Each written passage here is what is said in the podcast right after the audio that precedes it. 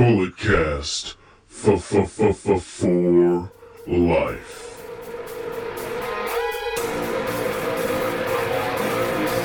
Get up, get up! This is a revolution! This is our time!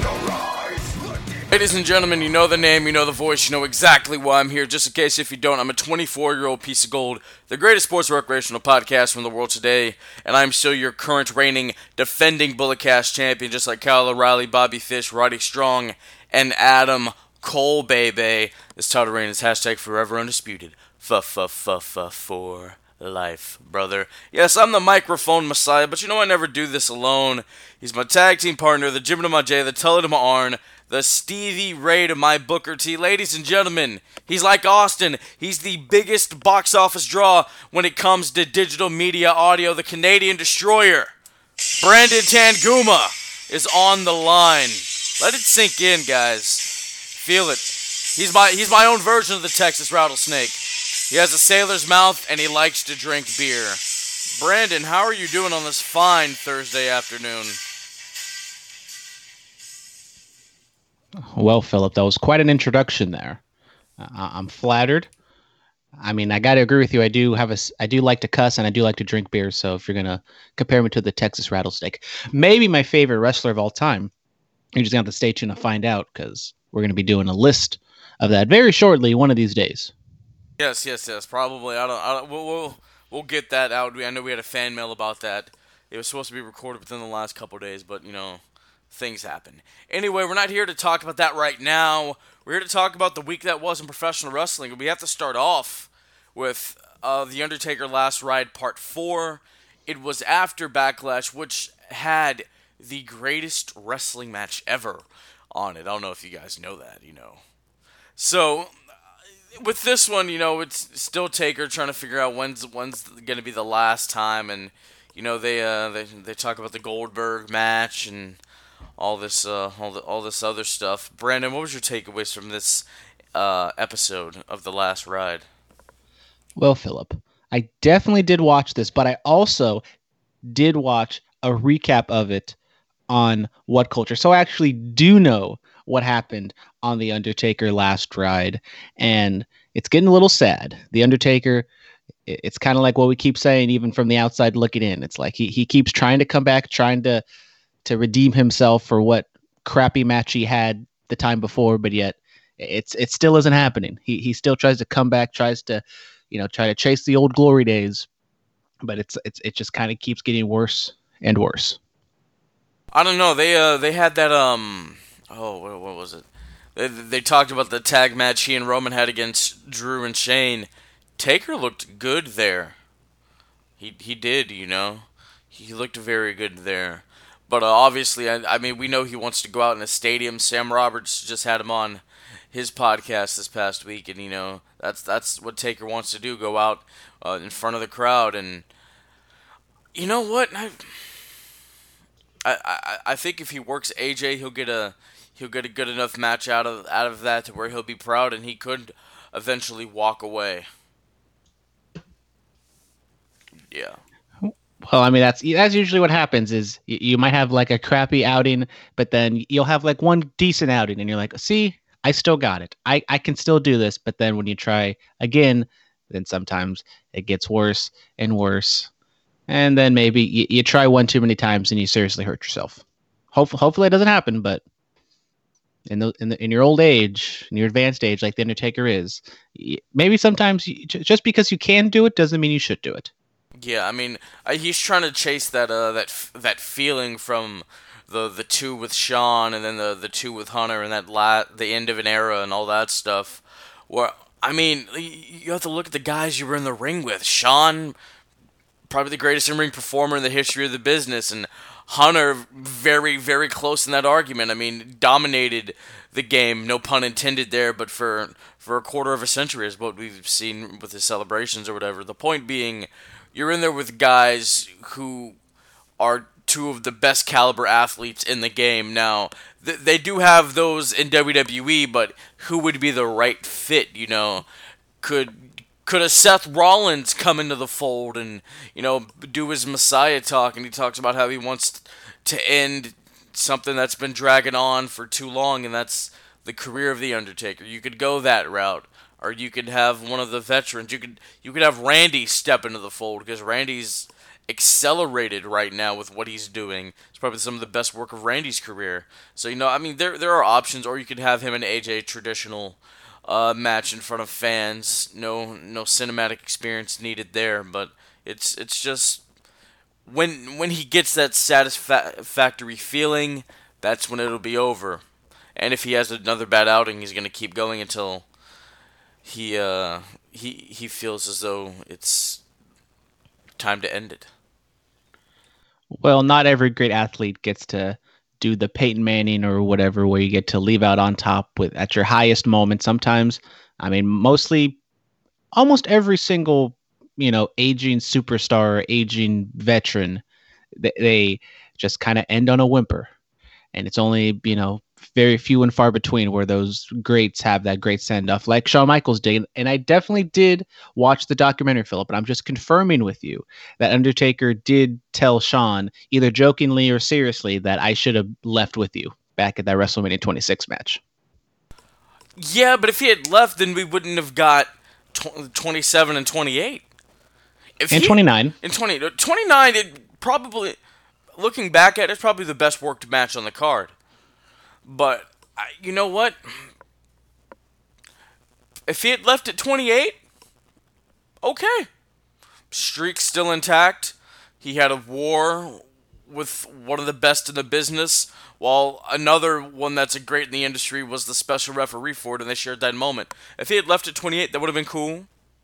But you know, we wouldn't have got the the good storytelling with Punk at 29, and then Lesnar ending the streak. If he had left at 30, okay. Okay. That that would have made more sense. It's over. This is the one thing that I've had to hold on to for all these years, and now that it's finally ended, what more do I have left to do here? If he'd left at 30, that would have been perfectly fine. I've always felt like with the Undertaker, and especially when the streak was still a thing, that you definitely should ex- kind of explicitly hint or say that this is the last ride. I know they've kind of said that. I think they've even used that like as like a, a tagline for like a match or two. But uh, back in the day, I mean, even maybe now, they're gonna definitely advertise that if Undertaker comes to the conclusion that this is it, that that's what the match is to be advertised as is his last match. Or you know, we're seeing more of a human side to the Undertaker now. Do we? Does Vince come out and say, "I love you," but you know, kind of pull, do what he did with Rick. The next match you lose is going to be your last. Vince really hasn't been a central figure in WWE recently. So I don't know if it would just kind of be out of the blue for him to come out and, you know, have a be a main storyline with the Undertaker. But you I mean you do have this documentary, a lot of people are watching it. So I mean you could kind of draw from that. We haven't really had any hints or signs that the Undertaker is going to be doing anything thus far. So maybe we're not going to see him again until WrestleMania. I know people have a soft spot for him at Survivor Series because that's when he debuted. But if the Undertaker just wants to come back once a year and have a match, I mean, hopefully it's you know they could be as successful as that Boneyard match was. But now we're starting to see that with the Viking War Raider Street Profits that uh, maybe the cinematic matches in WWE at least have kind of jumped the shark. You know, that's a possibility, and I forgot to uh, mention they mentioned AEW and Starcast in this doc in this episode. So uh, you know, they pull up the Starcast graphic. You know, Taker was like, "Oh, well," you know, because he got on social media and he was like, "I'm gonna start doing you know these conventions." And Vince calls him like, "What the hell are you doing?" And you know, Taker's like, "Oh, I'm, I'm doing this thing." He's like, "There's a show event uh, attached to that." And Taker's like, well, "You know, I'm not going anywhere." So Vince, you know, he shut that ish down real quick. I remember they they pulled. Uh, him and Kurt Angle. They pulled him and Kurt Angle from the Starcast uh, in Vegas, and let me tell you, I was ready to blow the blow the gasket on uh, on that. Now, a lot of the meet and greets they were reasonably priced, but I know Taker he was going to be up there because I think the the Horseman meet and greet, like meet all four of them before Rick got sick, was like 280. So you know Taker's was going to be up there. Yeah, I was definitely waiting and getting my bank account set for that Undertaker meet and greet because the one thing that I've always wanted to get signed, it's kind of my my my goal is I have this Undertaker funny car, die cast, whatever model car, and it's like beautiful, and that's like the only thing I really want to get signed by him. But then I also have the Undertaker Russell, uh, Shawn Michaels photo from 26. I got Shawn to sign, so I also want to get that signed. So I might have had to pay like extra money to get him to sign two things, but it might have been worth it because he doesn't do a whole lot. I know he came here to San Jose once, but I think I was I was out of town because there was another wrestling event at the time. Yeah, man, that's that. that I, if I can get like something from 25 and meet Shawn again, or to have him sign it, or you know what, I have this bag that that Shawn signed. Would it be weird if Taker signed that? I mean, you do you, boo. You know, Sheamus tells stories of people having him sign jars of mayonnaise, so a bag a bag is not strange. You know, I once had Matt Hardy sign a dollar. Okay, ladies and gentlemen, I lost it, but he For, signed it. for those people out there, when conventions and wrestling shows get back, I would suggest you to invest in a WWE encyclopedia. It's a perfect place to have all. It's like a it's like a little wrestling yearbook for all the people to sign. And if they're they're not in there, you can just sign the front page or the the inside blank pages of the encyclopedia. Yeah, just don't don't uh don't don't waste their time and scroll through the pages, ladies and gentlemen. And, and don't turn to the wrong page like I've done a few times. Oh, well, didn't uh, Dean Malenko? Didn't he have a comment about yours? Who who did he see? I, I well, speaking of Dean Malenko, this was also at Starcast. I go to meet Ricky the Dragon Steamboat, and I perfectly marked every single one that I knew I was going to meet that day, and I accidentally turned to Dean Malenko instead of Ricky Steamboat, and then I made a joke about how no one says you look like Dean Malenko. Completely no sold my joke. It's whatever. But then yes, I go to meet Dean Malenko like a half hour later, and he like fakes that he's going to scribble out Deborah. And for some reason, I thought it was Sable. I didn't like put two and two together about who it actually was. But he was like, "Oh, you know," if, I told him if you want to scribble it out, go and go and do it because I'm probably never going to meet her. And he was like, "Huh, lucky you." And I was like, "Okay." Dean Malenko, not a big fan of Deborah. so you, you met the you met the dragon? Did, did you uh? I, I said something stupid to him, and I was like, oh, of, of course he's heard that before. Did, did, did you say something stupid? Well, that that was kind of my thing. I said something stupid where I turned to the wrong page and it made my joke, and then he just looked at it, no sold my joke, shook my hand, took the photo or the picture, and walked away. Yeah. Uh, my buddy Rico met him, and then I took the picture and I shook his hand. He was like, "Thanks for taking the picture." I'm like, "Savage and you, that's one of the best matches I've ever seen." He's like, "Yeah, I hear that a lot." I'm like, "Oh, oh, okay, let me walk away now." You know. But you shout out Ricky Steamboat, former world champion, one of the greatest of all time. Uh, former Intercontinental Champion. Speaking of the Intercontinental Championship, the finals of the Intercontinental Championship tournament were held on SmackDown this past Friday, and the phenomenal AJ Styles took claim to one of the most prestigious championships in the world of professional wrestling. He defeats a former Intercontinental Champion, Daniel Bryan. What were your thoughts on the finals? And uh, still, did, do you have any new thoughts on that uh, that championship design? I still very much enjoy that championship design. I think it looks beautiful. But if it was a if like let's say if that was the 24/7 title design or the new cruiserweight title design, I think it would be perfect. But I think with the history and the lineage of the IC title, I think if you just kept it with that same nameplate, I think even if you wanted to change it, you could have just went back to the black strap. I think it could have looked a, you know, could have changed it up a little bit different from the white strap and it's a little bit more durable, but I the design itself I like it, but I think just with the IC title, I know they're changing titles.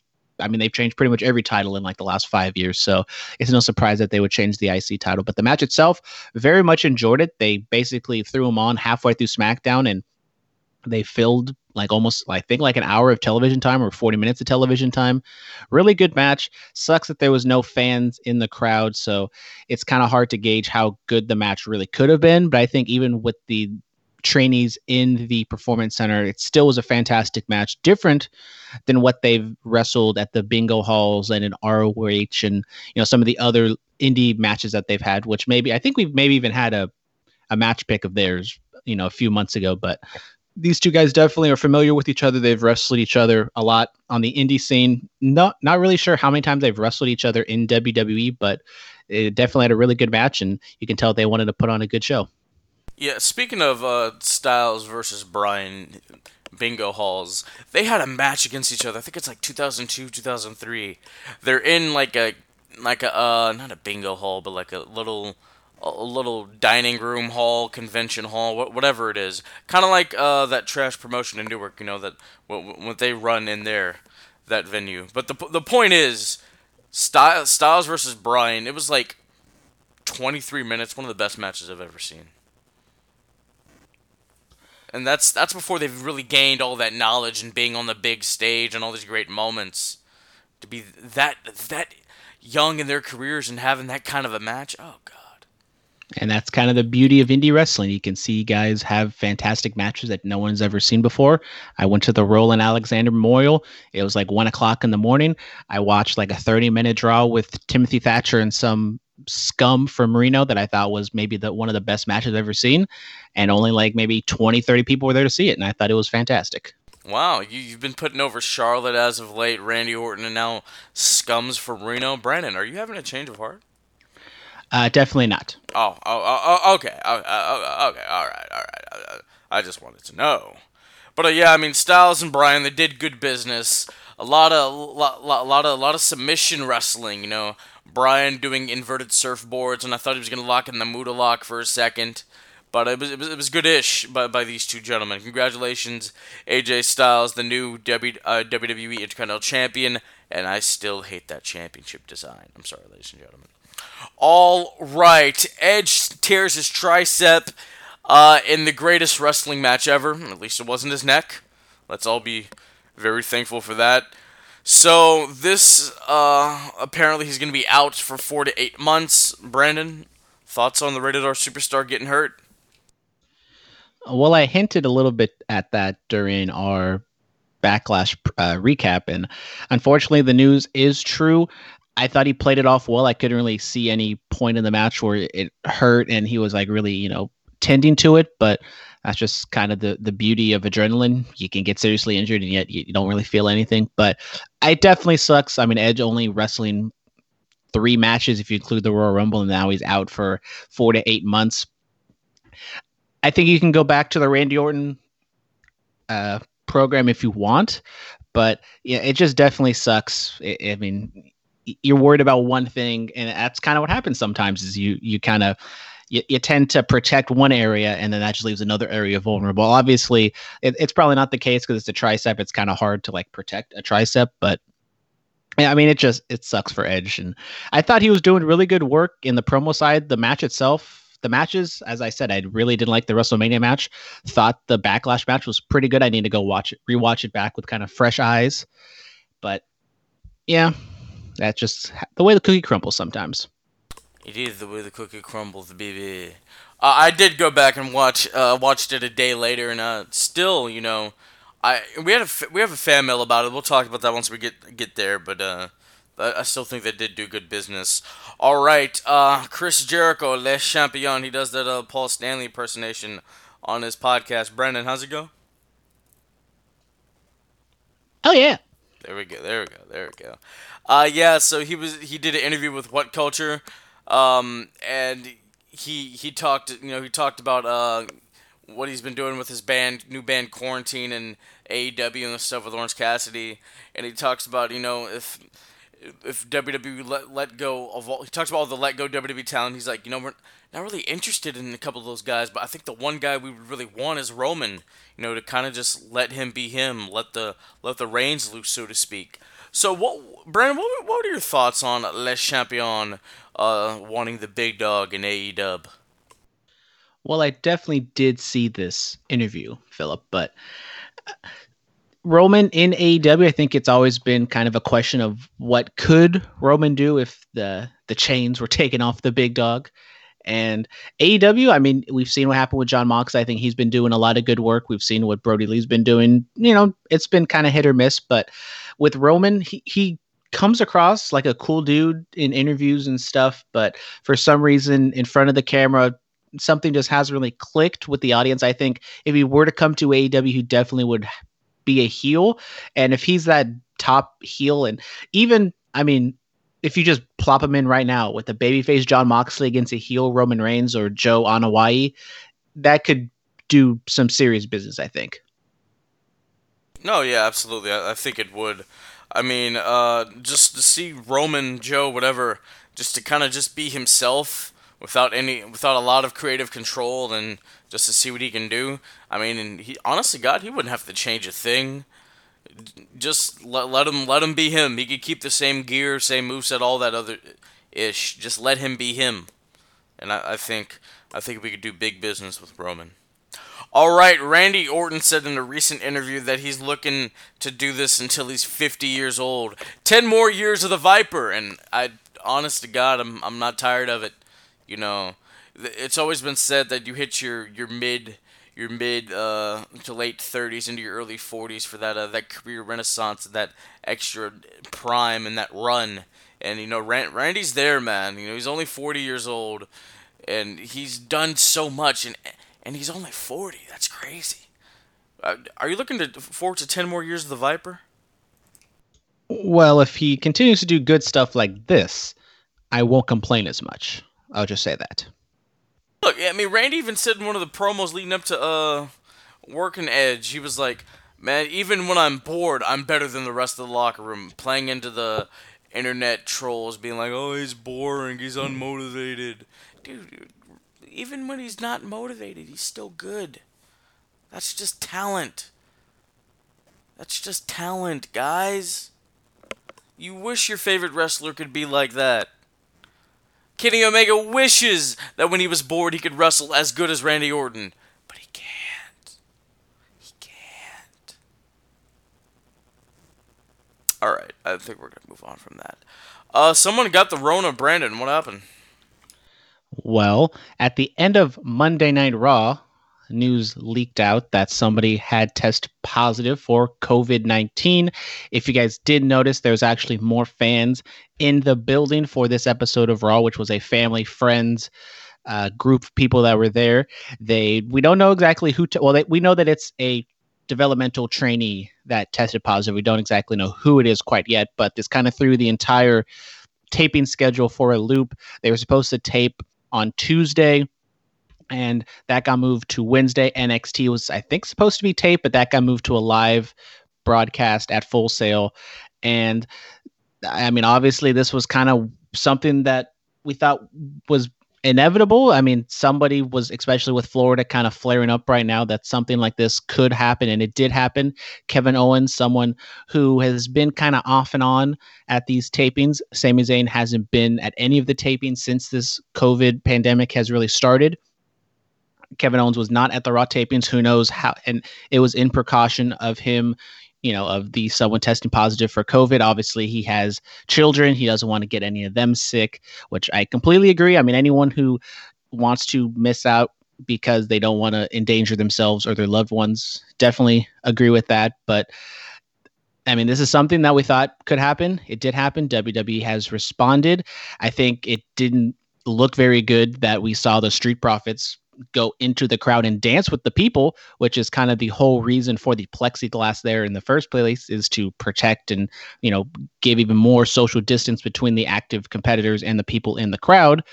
So overall, someone is tested positive for COVID 19. Who knows how many people that person has interacted with, which could lead to maybe more possible positive testing. But I, I mean, we're still in the early stages of this. We might have to wait a week or two to really see if this blows up anymore. But they have Raw in the can, SmackDown's in the can, I believe, as well. So at least the next week of tapings is not going to be affected by this.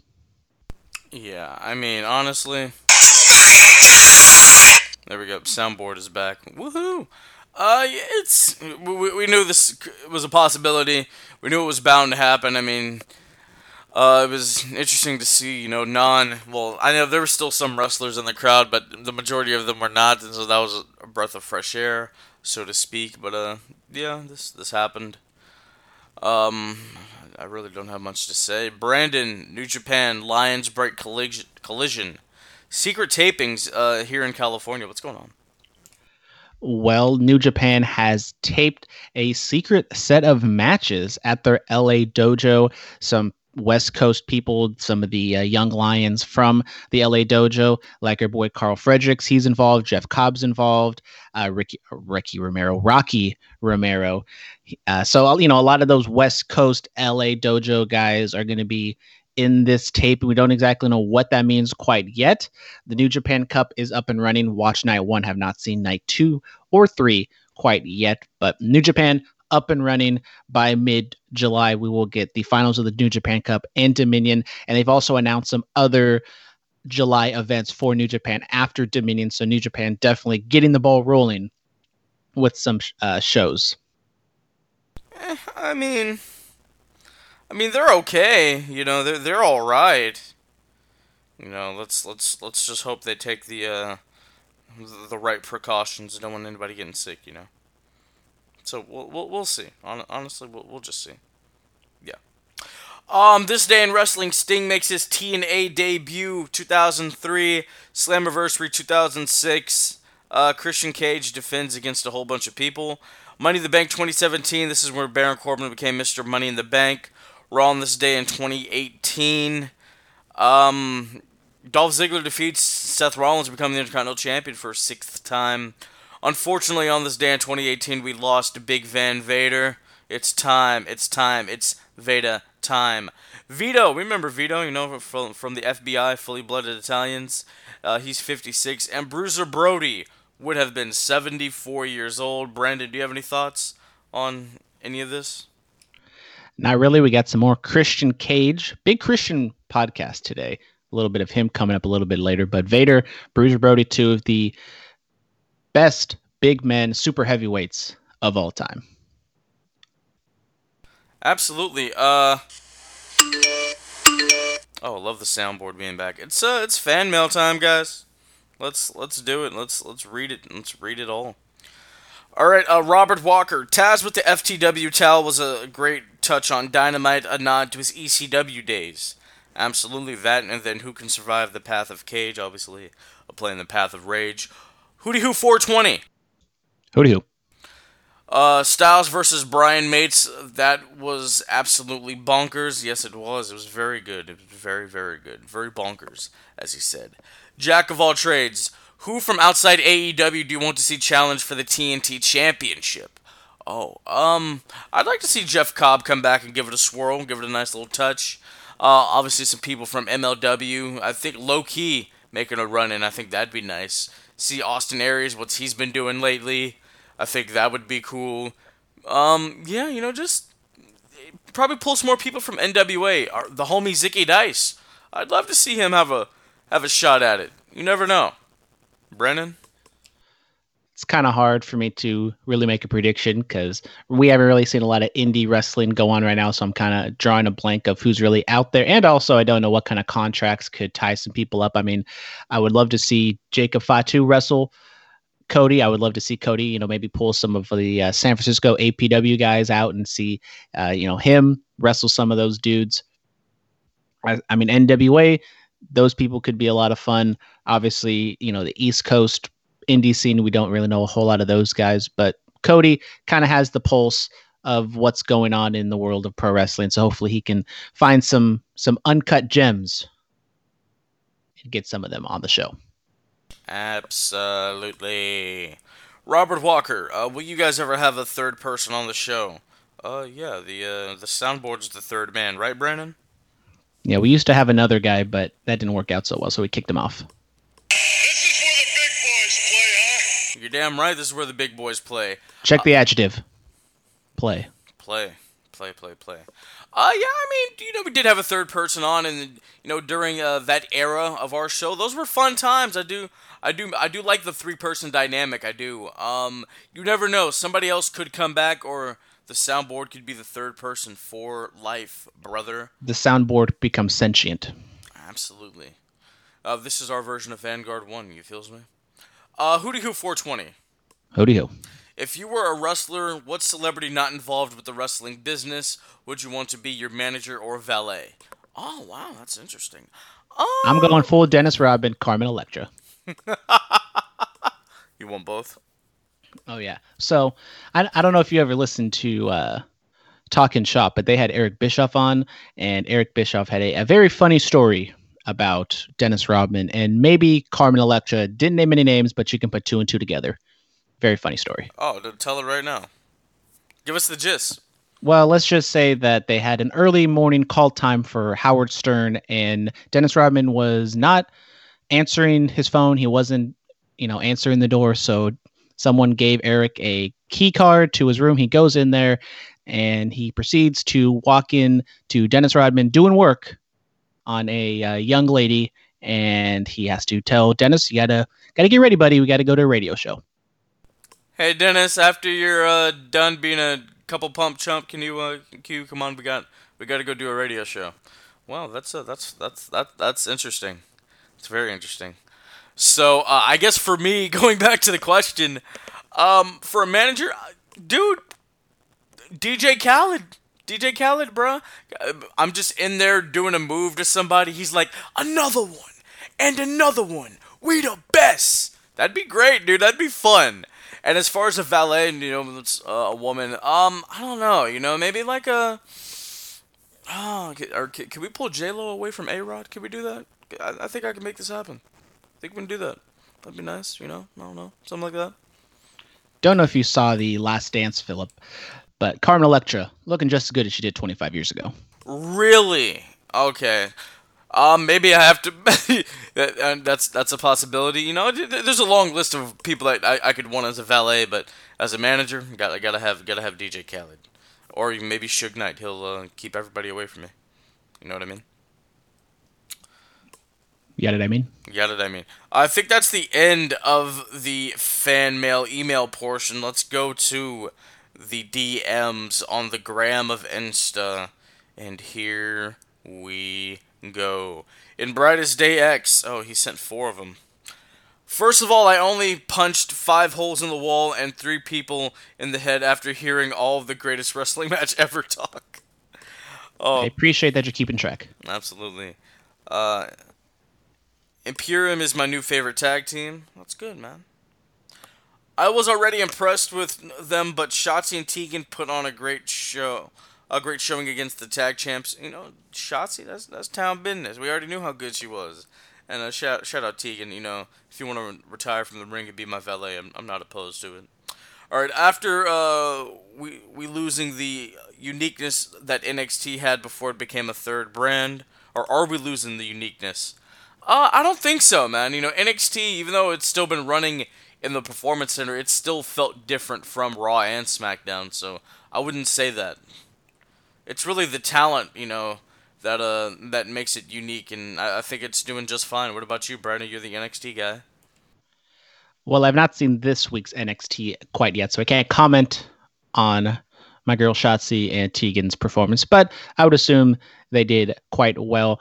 Uh, they are actually still running from Full Sail, I believe, but the shine, the indiness of NXT might have been taken off a little bit because now, you know, they're on USA. But I always never really looked at NXT being, you know, the cool underground promotion because they're still a part of WWE. If you want a cool underground promotion, go watch GCW or Hood Slam or some promotion that no one really talks about on the mainstream level. But NXT, it is kind of hard for them to because the I mean, not the main appeal of NXT is the crowd and the great matches that they have. So when you have no fans in the crowd, especially at Takeover, I think that's one of the reasons why this past Takeover for In Your House didn't, for me, really live up to the levels of the other takeovers just because they didn't have that super hot crowd.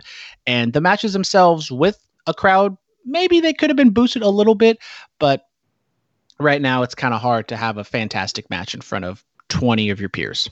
That's that, that's that's true, you know, but I don't know, man. It's it, it, it still does feel slightly different to to me. Excuse me. Mm. Mm, the nightcap is uh is wearing off. Jesus. Um. All right. With all that being said, I guess it's time for Monday Night Raw. So. Randy Orton comes out and he talks about winning the greatest wrestling match ever, therefore, he's the greatest wrestler ever. You know, he he is one of the goats, absolutely. And then Christian comes out there, and you know they talk about Edge's injury, and Orton's like, y- I know what you want. You want one more match. So he challenges him to an unsanctioned match because Christian cannot uh, compete. Uh, because you know he retired and all this other stuff. Uh, so what were your thoughts on this promo?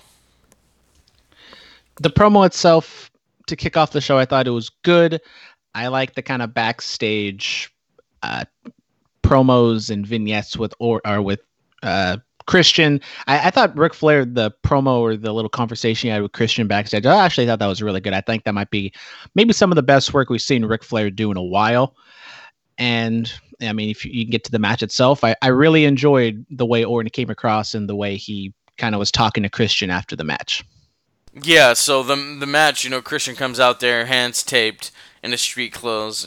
Of course, he's not gonna uh, have gear ready because he didn't expect to wrestle because he's retired. There we go. I like that. And he's got the quarantine body. Yeah, he does. He does have the quarantine bod. Uh, so what happened is Flair comes out there, cuts cuts a little promo, and he low blows uh, Christian. Dirtiest player in the game. That evolution tie is still there. And the ref rings a bell, and he punts Christian in the head in one, two, three. And then Orton, he's talking to him like, "I didn't want to do this. I told you I didn't want to do this. You should have stayed away." You know, he's like, "Come on, get him some help. Get him some help." I like that. You know, Orton being sadistic, and then he, he looks and he realizes what he's done, and he's he's trying to care uh, for the person that he's harmed. It's different, and I like it. I hope we get some follow up on Ric Flair. Not saying I want to see Rick Ric Flair and Randy Orton be together for the foreseeable future, but I want to at least get some context in why Rick did what he did. Hopefully, he's on the show uh, next week. Maybe he was. I mean, let's be honest. Maybe Ric Flair shouldn't have been there in the beginning because of the pandemic. You shouldn't have older people, especially with Ric Flair's health issues. Probably shouldn't have been there in the beginning, but let's let's be honest. It's WWE. It's Ric Flair. If he has the opportunity, he's want to want to go and perform. So hopefully Rick can have a really good heel promo. And as I said, I really enjoyed the way Orton came across after the match. He kind of he it's basically what he did with Edge is he's victim blaming Christian for what he did. He he's saying you're the reason why I did this even though obviously Randy Orton crossed the line. So in I, I definitely think this is building effectively to Drew for Drew to be that baby face to finally put an end to Orton's punting and you know decapitating everybody. Absolutely. Speaking of Drew, he's in a winner take all match as tag team partner with the 24 7 champion, R Truth. Uh, they defeat Bobby Lashley and Montel Vontavious Porter. Uh, Drew and Truth successfully retain their, their respective championships. Yeah, I mean the match itself was all right. I wasn't the biggest fan of Drew McIntyre being a little, you know, angry. I mean, obviously he's going to be angry at our Truth. He looks kind of dumb putting the title on the line with our Truth, but I mean, it is what it is. And I, I, don't know, we don't really talk about this all that often, but I feel as though the R Truth character, especially in this day and age of the you know Black Lives Matter movement and everything, I really think the Truth character needs to be either completely gone or tweaked to be a much more serious character because the the dumb black guy I, I think that should not be something that we see in wrestling right now. Or you know what? You know you know what? He joins Seth. Seth makes him realize the error of his ways, and we get serious badass Ron Killings from early TNA. How about that? How about we do something like that, guys? Well, that first interaction after our Truth made the whatever tag team match official, I you know Drew had the talking to and was like, you know, make things right. R Truth kind of had a serious demeanor to him. It's like, okay, I know what I got to do. It's like, okay, we're gonna get to get a serious R Truth. He's gonna come into the match. He's gonna have a serious demeanor. He's gonna wrestle, and then no, we go back to R Truth being R Truth. Oh yeah, with all the with all the ninjas and stuff and whatever the hell Tozawa always doing. Because as we said at Backlash, all Japanese and Asian people know ninjas. That's that's a fact. That's the truth, dude. Um, uh, what Lashley asked Lana for a divorce. MVP called her a thought. She's all the makeup she has on. She's looking. She's looking a little caramel. What, what are our thoughts? We kind of thought that this was gonna happen eventually. My thing is, I assume Lana's the babyface in this situation, but they haven't really done anything to make her sympathetic. They do the little promo or thing afterwards with her and Natalya. So maybe they're setting up them either being a tag team or Lana managing Natalya. But I would think that Natalya has been leaning towards a heel turn anyway. So does that mean Lana's going to turn or stay heel with Natalya? I think this is just kind of a whole mess. They had the storyline of, oh, Lana's going to turn on Rusev to go with Lashley. And then now she's with Lashley. What do we do with her? because they didn't really have too much chemis- chemistry together. So No, no, they didn't. Uh, Lashley's mic perf- mic worked uh, on Monday. Was not a fan. Was not a fan.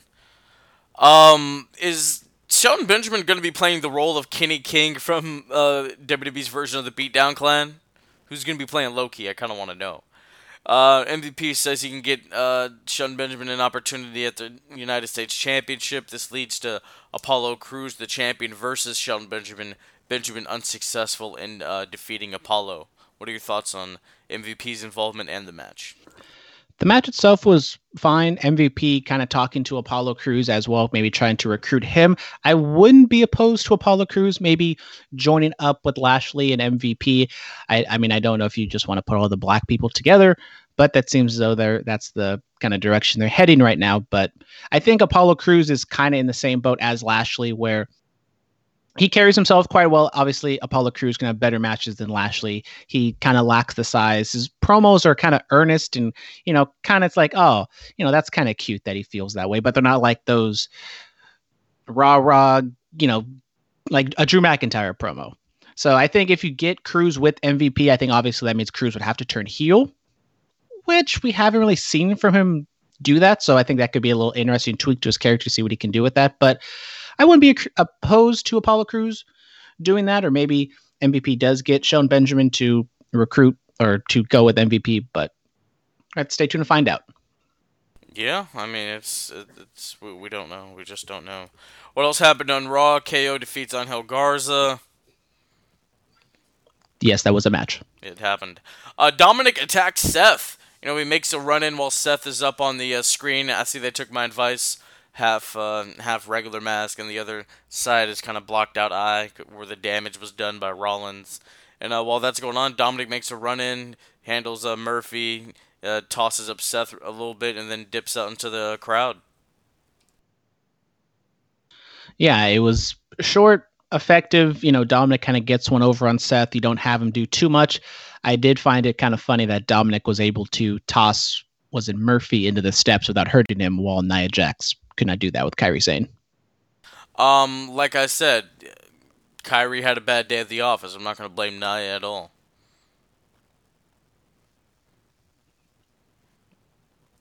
Why, why are you silent?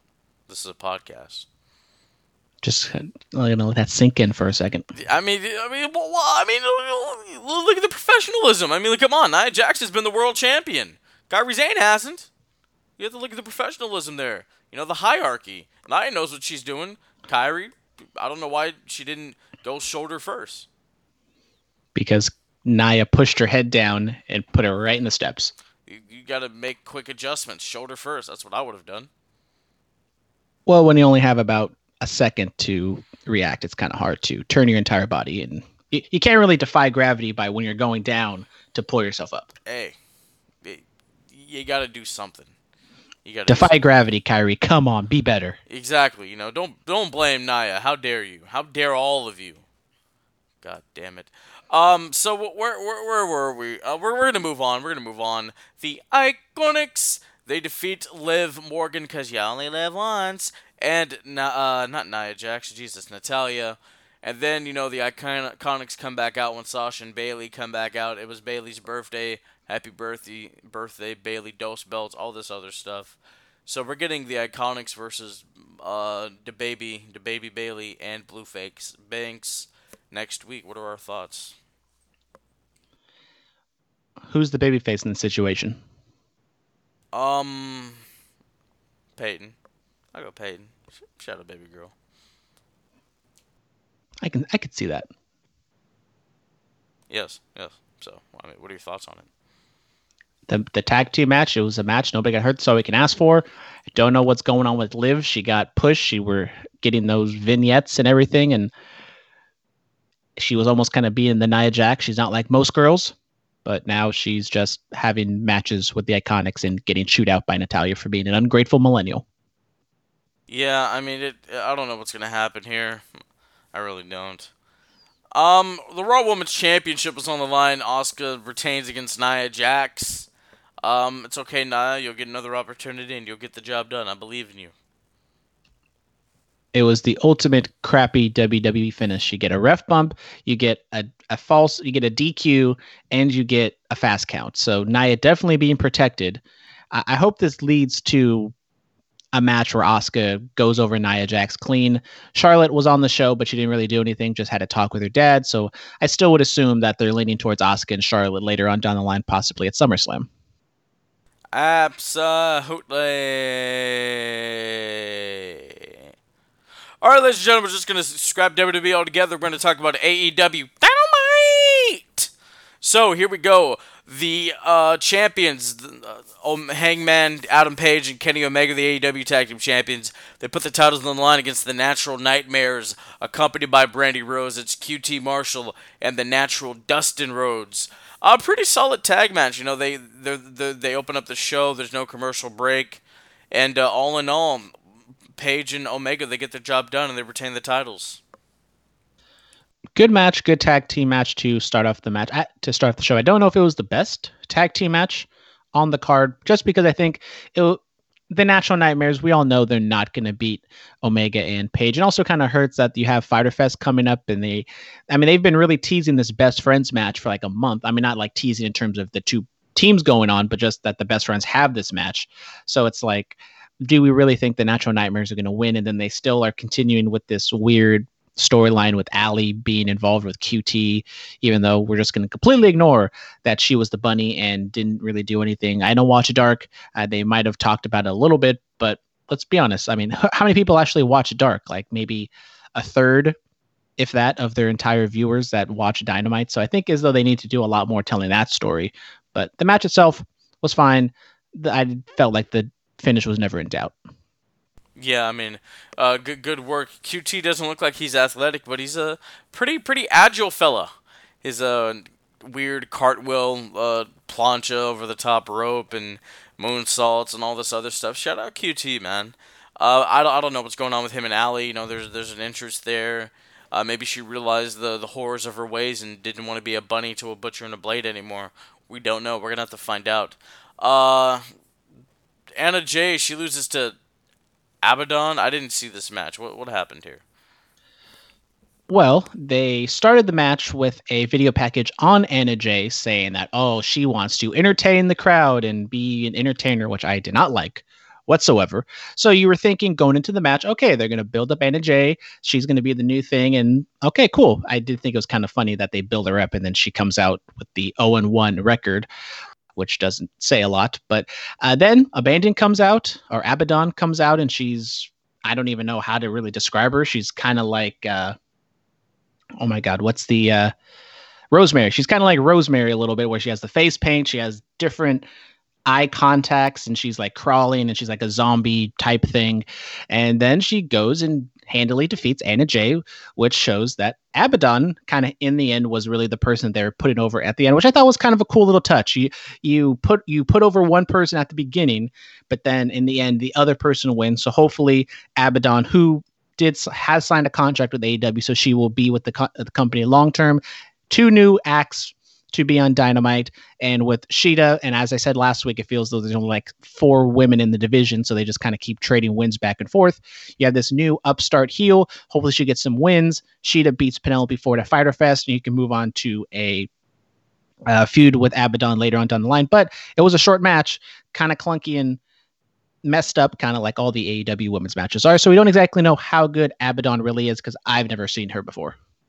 Yeah, I've, I've never seen her before either. Uh, I, I knew Anna Jay lost, obviously looking at the script, I, I didn't know how. I didn't I didn't go back and seek it. But uh, from from what I've heard, she's kind of like a Rosemary or a, a Jessicka Havok from Impact. you know, because she's a she has a larger frame and kind of the same gimmick running there. So that's that, that's all right. All right, Maxwell Jacob Friedman MJF accompanied by Wardlow. He defeats Billy of the Gun Club. Billy is accompanied by his son Austin Gunn. So yeah, uh, the di- the Diamond Dozen ring is the deciding factor in this match. The match itself was fine. I mean, Billy Gunn is kind of one of those deceptively tall guys. So when he just towers over MJF, it, it doesn't look particularly good for MJF. But he is kind of the uh, the chickenish heel where he's gonna you know whine and complain and run all over the place and not want to attack the babyface head on. So I think it. I'm fine with it. MJF ultimately gets the win with the diamond ring, so he gets the win as he should have. But the match itself was all right nothing really much to complain here. Maybe they build a, another match with another gun at Fyter Fest with MJF, which he can get another win. And well, obviously they're building towards a a feud with Jungle Boy, which in this day and age of COVID, I know they're testing everybody, but do you really need to have a pull apart brawl with twenty people all getting each other's faces and breathing and touching each other? Yes. How is she going to do a pull apart in wrestling? You don't do it all. We have to have pull aparts. We have to. It's a it's a wrestling staple. You know. Just like Nia Jax hurting people. That's not a how how dare you? I give you this great intro, then you're just gonna bury the people I like. What's wrong with you, man? Shame. All right, uh, Dr. Britt Baker, DMD. She's passing notes to Tony Schiavone so we can read them on Dynamite. I thought I thought this I thought this was funny. I, I did her note passing because I knew if she was doing the same thing like showing uh, video montages of her working out, I, you know, I knew that was gonna get boring quick. And then they do the uh, whole thing where she's getting ready to be taken away and Big Swole's in the driver's seat. And I wanted her to say "Where to, Brittany?" Kind of like it's still the whole play on the "Where to, Teddy" and "Where to, Stephanie" thing. But uh, she said "Where to, Doctor." I'm like, ah, it, it would have hit better if it was Brittany. Anyway, uh, she uh, gets driven away. What are your thoughts on Britt Baker this episode of Dynamite? Just like you, I very much enjoyed the note pass, and I thought Britt Baker, you know, she's funny, she's a good heel, and then I think it kind of went downhill with Big Swole abducting her. The forced Undertaker line was like, okay, whatever. I, I see what you did there. That was kind of like a, a BTE bit, which I think they've done. They they did that exact same thing with the private party vignette that they've been doing with the bear. If you haven't seen BTE, it'll make sense to you. But I, I'm gonna call it. I'm gonna call it out, which I've called this out at WWE a ton. Why was there a camera inside the golf cart? We've never seen that angle, I think, ever before. So when it's convenient, they had a camera behind the wheel videotaping Big Swole. So it happens in WWE. I call it out. It happens in AEW. I'm gonna call it out. No, I f- wasn't the. Oh yeah, th- there was, huh? There was a video. T- okay, I see, I see what you mean. Uh, looking back at it, yeah, I, I don't know. You know, AW has video capes on video video cameras on turnbuckles. I mean, I don't know. All you had to do is like have a GoPro somewhere that you used a week or two ago, but then that have to, you know, have some more longer term storyline. And I don't think they're really booking this a month out. They're probably booking it week to week. So I, I think you could have just been fine with having the cameraman trail the cart or maybe even have like a camera on the other side. You know, I'm I'm not going to get too big into the details here, but the aftermath of Britt being in the dumpster and uh, what's I know you like the the assistant. What's the assistant's name? Uh, Rebel. Shut up, Rebel. Shut that up, Rebel. that was kind of funny and over the top, maybe a little bit too much, but I enjoyed it. Yeah, I mean, we'll talk about her, uh, where, where she was found in a little bit.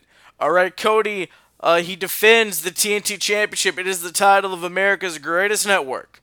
He defends it against the incomparable Ricky Starks from the NWA. He's a former television champion. My homie Zicky Dice beat him to uh, win that title. But uh, what are your what are your thoughts on Starks making his AEW debut against Cody? Honestly, I don't watch NWA. I didn't really know who Ricky Starks is. The match itself, I thought, was good. Another kind of solid, decisive win to get uh, some heat behind Cody. Definitely, they're building towards the Jake Hager, Hager match at Fyter Fest. So, I mean, a good. I don't know if he's actually signed with AEW, but I think it's a good addition for the AEW mid card. Absolutely, you know he, he does good work. He's charismatic. Uh, watch those promos from NWA with David Marquez. He can talk, so you know I think he'd be a very very valuable asset for all elite wrestling.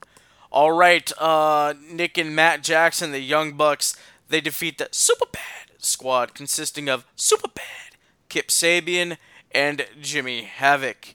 I'm just glad they're not Super Bad Death Squad anymore. That that was annoying. This isn't much better, but it's it's a start. You know what I mean?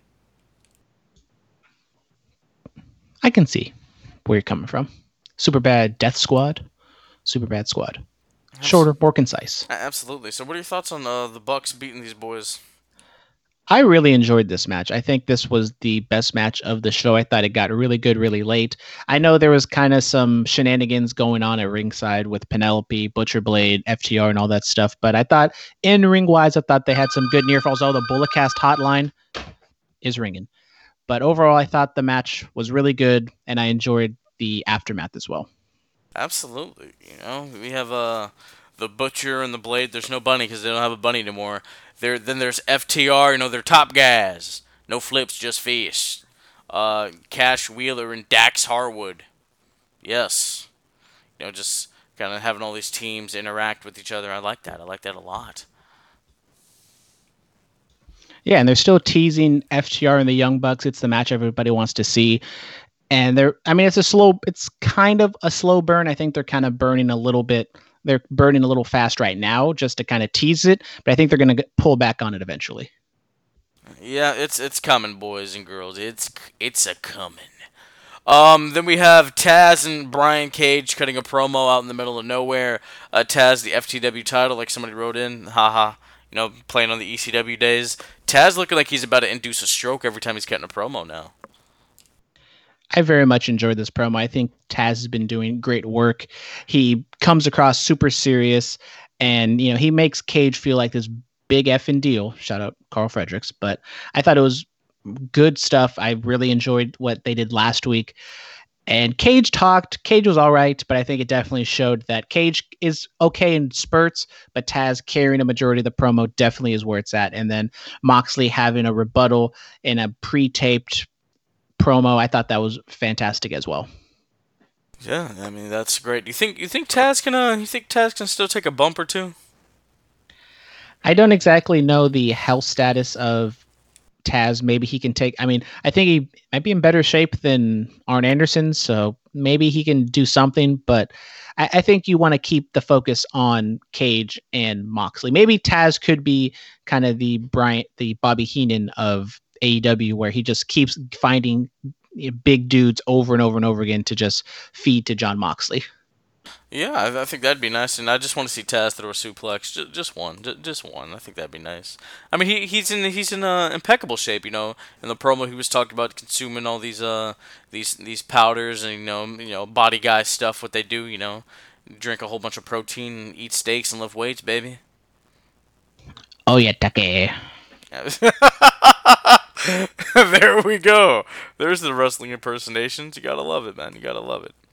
All right, uh, Britt Baker was found in the dumpster uh, by Rebel. Shut up, Rebel. Shut up, baby girl. You know, I, I think that's I think that's the valet to answer the question. I, I think that's the one. I'm sticking with it. I know she's in the wrestling business, but no, oh well. You know, you gotta do what you gotta do. Anyway, the point being, uh, Britt Baker was found in the dumpster. You know, Rebel said she had to go pee, and then she Britt's like, "You're fine." She's like, "Oh, I'm free." She's like, "No, no, come back here." And she's like, "Where's Tony? He's supposed to be by me." Uh, funny stuff. I liked it. I enjoyed it. I think Britt Baker definitely is thriving in this new comedy hue role. I mean, obviously she can't do anything physically, so she's gonna have to rely a lot on her promos and her comedy. I think it's it's working. Hopefully, when she gets closer to her return, she gets a little bit more serious. But I think right now she's doing some entertaining work. Absolutely. All right, it was the main event. They put their they put their opportunity at the AEW Tag Team Championships on the line. This was the best friends, consisting of uh, Chuckie T and Trent, no longer last name Beretta. They put their tag title opportunity on the line against Les Sex Gods. Sammy Guevara and the man that's responsible for. Ooh, a little bit of the bubbly. Le Champion Chris Jericho. It was a walk and brawl for a little bit. I mean, the the inner circle baseball bat that Jericho now accompany uh, that accompanies him to the ring. It came into play on uh, ta- uh no Trent's Trent's ribs, and all in all, the uh, the best friends successfully retained their opportunity at the tag titles against Les Sex Gods. The match itself was okay, as you said, kind of a lot of you know outside stuff in the match.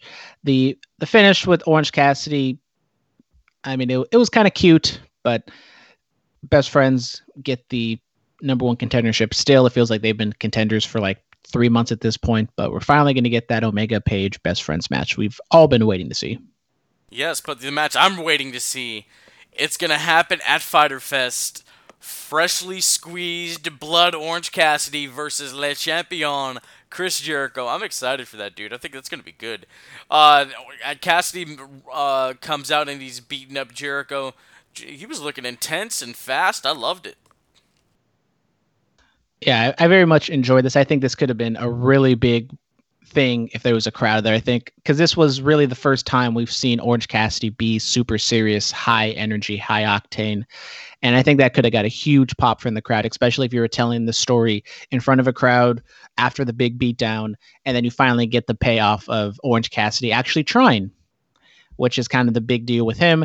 And then now he has the match with Chris Jericho. I'm actually really excited to see what they do here. I wonder, I would assume Orange Cassidy is going to go for it from the bell and he can definitely, you know, create movement for Jericho. And I think he's small enough to where Jericho can still do some power stuff and do some quickness stuff. So, uh, really excited to see what they can do.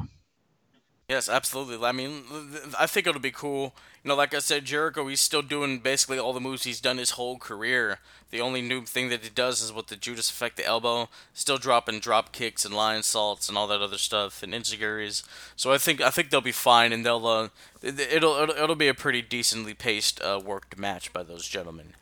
All and like you said, I do feel like the best friends have been uh, uh, number one contenders for quite some time, but it's they're getting their opportunity in a couple weeks at Fyter Fest. All right, Superstar Spotlight. Who do you got? Who do you got? I will go with Edge. I thought, you know, had a really good match at Backlash. Might not have been the best wrestling match ever, but he has a great match and then he gets injured. So it's probably a, a long time until Edge gets another superstar spotlight. So got to give him his due. Absolutely. Oh, we do. We have we have another fan mail I, I didn't see. I'm sorry, ladies and gentlemen. Uh, Jack of all trades. After you've had some a couple days to digest it, what are your thoughts on the greatest wrestling match ever? Well, my superstar spotlight was going to be um, well, what's his name, Randy Orton, because of the his performance against uh, Christian. Um, now that we've had a couple days to digest it, I, I, I will say this: it was it going to be the greatest wrestling match ever? No, absolutely not. But it was it was basically just an homage, an homage to everything that we love about wrestling. You know, the the grandioseness. That's why the piped in crowd noise happened. You know, that's why Howard Finkel introduced them, and that's why they did angle slams and pedigrees and rock bottoms and the Three Amigos. It was an homage to the greatness that is professional wrestling. So I, I, I got the angle in which they were going with it, and uh, I thought it was a job well done. So the match itself, the in-ring work, I think I liked it a lot. I thought they they worked it well. I think you could have cut off maybe 10 minutes, 10 15 minutes because they did go quite a bit of time. So it was kind of on the last man standing where they kind of went a little bit too long. They were trying to have that epic match, but I think the thing that really brought it down for me was the enhanced crowd. I think they were trying to say this wrestling match is too good to be in front of 20 people. So we're going to make it sound like it's in front of 12,000 people. But when you know that it's obviously piped in crowd noise, it definitely takes a lot out of the match. I think that's the main reason I didn't like the match, you know, as a fa- like an A plus type of match is because of the crowd noise. I think that really took away from it. So in ring wise, really good. But I think just everything surrounding the match itself, it did not like it. Yeah, you see, still the piped in crowd noise didn't take me out of it still. Um, I, I, thought it, it helped enhance it, but you know, we'll agree to disagree. I just thought it was too over the top. I thought it was too over the top. I think if you turned it down a little bit, like obviously it still could have been there and you could have recognized it, but I think the fact that they just made it seem like they're at MSG and you know a Bruno match or something was like, okay, guys, come on, we all know this is all fake and you, you're doing too much. I thought it was fine. I did. You know, I, I, I re- really, really did. I did. Um, uh, we're, we're gonna move on to our uh, promo pick of the week, though.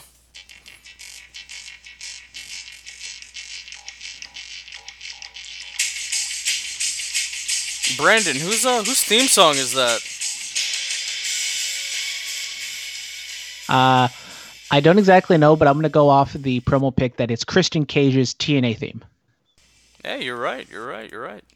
Look at that. I am so smart. So yes, this is a Christian podcast today, not like, you know, Jesus, but you know, if, if that's the way you go, so be it. But Christian Cage, NWA, ti- he wins the NWA title, his first world title win in 12 years of wrestling, which was kind of the main big deal for this. He comes out big pop, big support. This is following the I'm not even going to remember what it is, but it's from TNA. If you type in Christian Cage TNA promo, I think it's the first thing that comes up. It is the Impact post his win, you know, super raw, raw babyface speech, and kind of shots fired at WWE saying that he didn't get his opportunity. He finally gets his chance after so long. He gets his title win, and I think just the main thing to take away is like Christian was really over at this time. The crowd was behind him.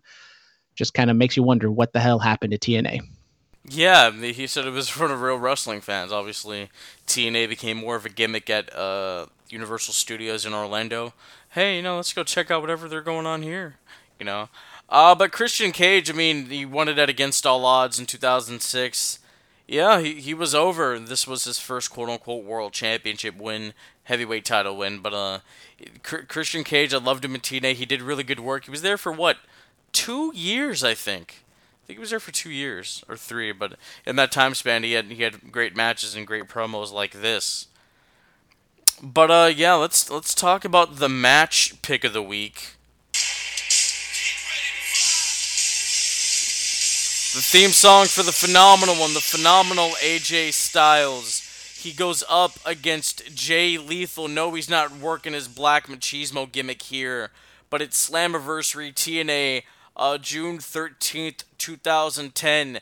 This is when AJ Styles is wearing the robes and he's trying to impress Ric Flair because, you know, he's a part of the Fortune faction. And, uh, Brandon, what were your thoughts on this match 10 years ago?